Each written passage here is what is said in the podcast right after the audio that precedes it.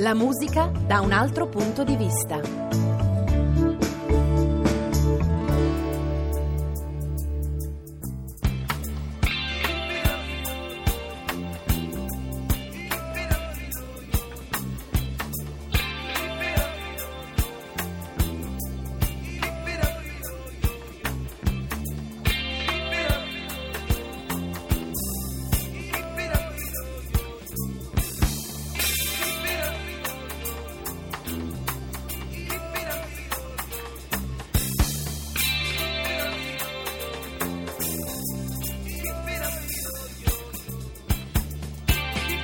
Camminare sulla Luna, immaginare un'altra musica, è stato il compito di una delle triangolazioni più importanti della storia del rock. Si chiamavano Police, ognuno di loro aveva una sua specificità.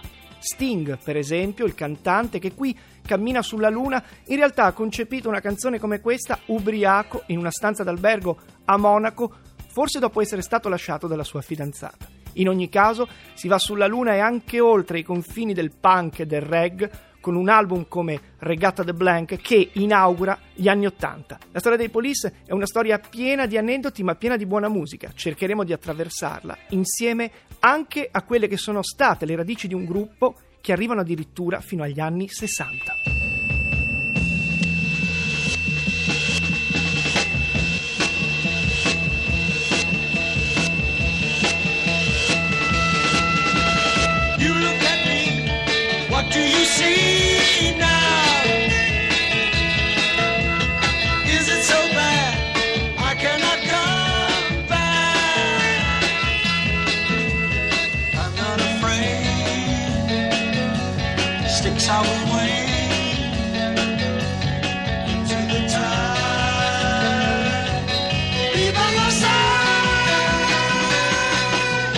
E tutte le storie importanti della musica pop hanno delle radici bizzarre.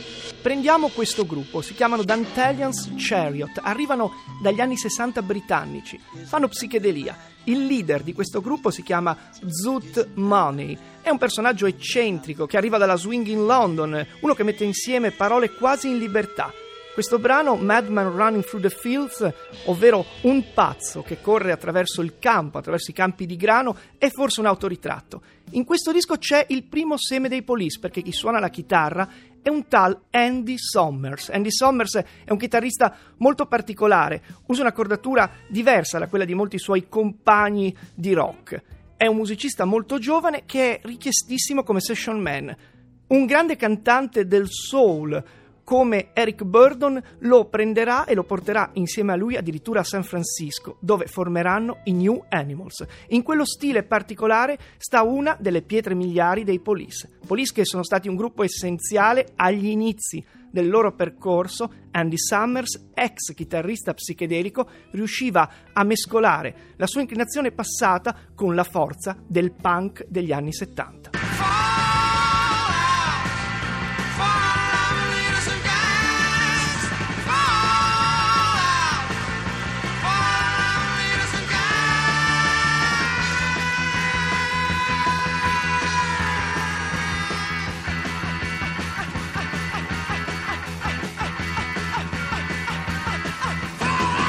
Quello che avete appena sentito è il primo singolo dei Police, Fall Out, un singolo che denuncia tutta l'appartenenza della band nelle sue prime mosse al punk. In realtà Andy Summers, il chitarrista di questa band, arrivava da lontano, dagli anni 60 della psichedelia. È il tocco esotico di questa band, una band che in realtà ha anche un transfuga nelle sue fila. La batteria metronomica, che sarà poi uno dei punti di forza della band è di Stuart Copeland. Pensate, lui era figlio di un agente della CIA, della CIA, ed era così costretto a spostarsi da una parte all'altra degli Stati Uniti a un certo punto arrivò anche in Inghilterra e lì decise di lasciare la famiglia per fare il batterista. Batterista che in realtà ha una prima esperienza con un altro gruppo che arriva da lontano, gli anni 70, i Carved Air. Si fidanza addirittura con la leader di questa band, Sonia Cristina, e insieme aderiscono a quello che venne poi chiamato a posteriori il movimento del prog rock. Il 77 è l'anno del punk e il primo singolo dei Police non fa una piega da questo punto di vista. In realtà due di questo triangolo arrivano da lontano, ma pure il terzo ha qualcosa da dire. Gordon Sumner, in arte Sting, ha un pungiglione molto speciale perché è un insegnante, un insegnante come dice lui accottimo, ha avuto qualche problema con la giustizia e ha deciso di chiamare la band proprio così, Police, la polizia. In realtà, prima di Andy Summers c'è Henry Padovani, alla chitarra, che ha una formazione jazz e rende forse il gruppo un po' più morbido, ma presto arriva Andy Summers con il suo bagaglio un po' psichedelico. Fallout è un disco che non lascia minimamente intravedere quelli che saranno gli sviluppi futuri della band, una band che come tante volte la storia insegna non ha il minimo successo in un ambiente che forse non è ancora maturo per il loro suono, un suono che fin dall'inizio si mette a cercare una cadenza più interessante. E non può essere che il reg, perché il reg mescola suggestioni esotiche con dei richiami quasi alla musica africana, con anche la nostalgia di chi è lontano da casa, la via, l'apertura per smarcarsi rispetto a un territorio che stavano ispezionando in molti. Il primo album dei Police, autofinanziato, Outlandos d'Amour, è una cavalcata dentro il reg bianco, ma anche dentro canzoni che hanno qualcosa di irrimediabilmente pop. È la ricerca della melodia di Gordon Sumner, di Sting, che poi è il songwriter, è il compositore, è l'autore delle canzoni, ma nello stesso tempo sono anche le storie che raccontano che sono storie di alienazione quotidiana. I primi Police sono questo, il richiamo del punk, la forza della melodia, il basso di Sting, la batteria di Stuart Copeland e un modo per pensare la musica che va da un'altra parte rispetto alle mode dell'epoca.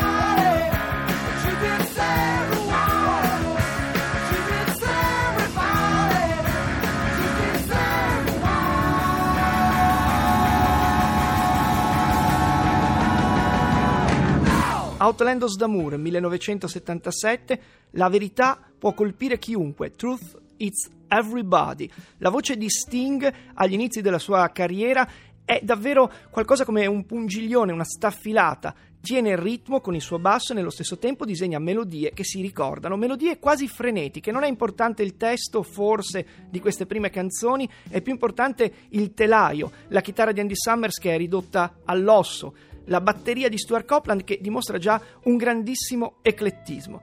I Police di Outlandos d'Amour sono differenti ovviamente dai Sex Pistols, ma pure dai Jam che rifanno un po' il verso ai mod degli anni 60, sono qualcosa che è nello stesso tempo alienazione e un tentativo di fuga. Forse per questo si chiamavano prima che Police Last Exit. Il mattatore di questo album e diciamolo anche dei successivi è Sting, che è stato in un sondaggio di una decina d'anni fa, per quello che valgono, di una rivista specializzata, è stato nominato addirittura il miglior bassista della musica rock insieme a Paul McCartney. Sono dei grandi musicisti i Police e in questo sono in controtendenza rispetto al momento del punk. Questo primo album è un album fatto di reg essenzialmente che cambia forma, diventa qualcos'altro. Si può raccontare la propria alienazione o ci si può anche commuovere rispetto a una donna che si prostituisce, le famose red light di Roxanne, senza però nessuna tendenza retorica o patetica.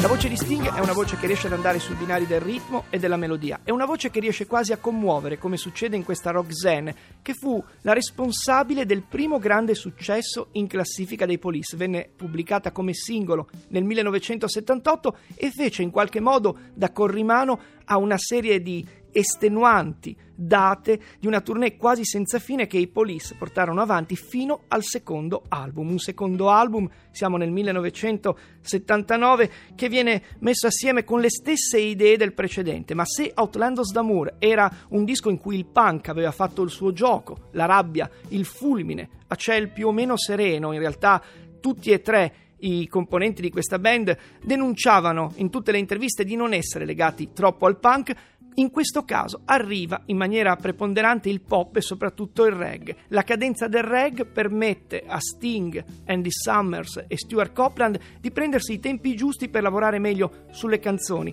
sulla loro forma che come abbiamo sentito in Walking on the Moon può essere eterea, quasi spaziale e può andare dalle parti di una grande passione di questo cantante dalla voce in realtà così scura, il jazz, jazz che fa capolino in uno dei suoi pezzi migliori, migliori non solo con i Police ma in generale, si chiama Bring on the Night ed è un concentrato di groove, un po' di reggae ma soprattutto tantissima melodia e una grande nonchalance nel canto che diventa meno aggressivo e più confidenziale.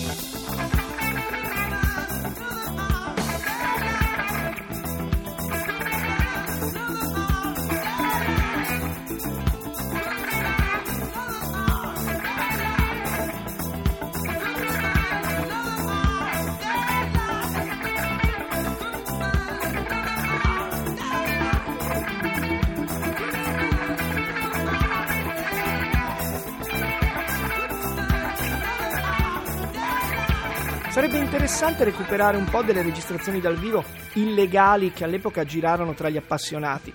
I primi Police, quelli dei primissimi tour, sono un gruppo dove il primitivo, l'urlo di Sting domina moltissimo. Pian piano, di tournée in tournée, direi quasi di settimana in settimana, i tre riescono a trovare uno stile sempre più pop, ma non nel senso sminuente del termine, un pop arricchito, un pop dove le melodie e la grande capacità tecnica di questi musicisti. Ricordiamo che Stuart Copeland vincerà tantissimi premi come miglior batterista del rock dal 1980 al 1985, permette alle canzoni di prendere dal vivo, letteralmente, il volo. Nel 1980 i Police, che hanno cominciato mattone dopo mattone autogestendosi, sono la più importante band rock o pop, come volete voi, del Regno Unito. Lo testimonia per esempio la vittoria di diversi premi di un paio degli strumentali che stanno dentro il loro terzo album, un album che forse è l'album della fine. Lo spiegheremo meglio poi, ma un album dove, per esempio, un chitarrista come Andy Summers ha la soddisfazione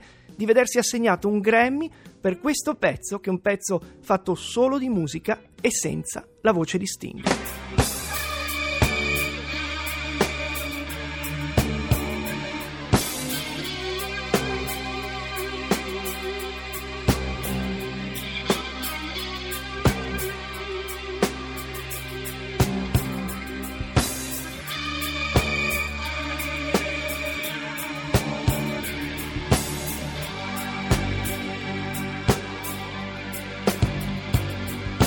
Behind My Camel, i Police e la loro storia, una storia quasi fulminante che continueremo a raccontarvi domani, come sempre qui a Ritratti. Per ora John Vignola, Peppe Verdel alla regia, Marco Migliore alla parte tecnica, Andrea Cacciagrano e Lorenzo Lucidi alla cura del programma vi augurano una radiosa giornata.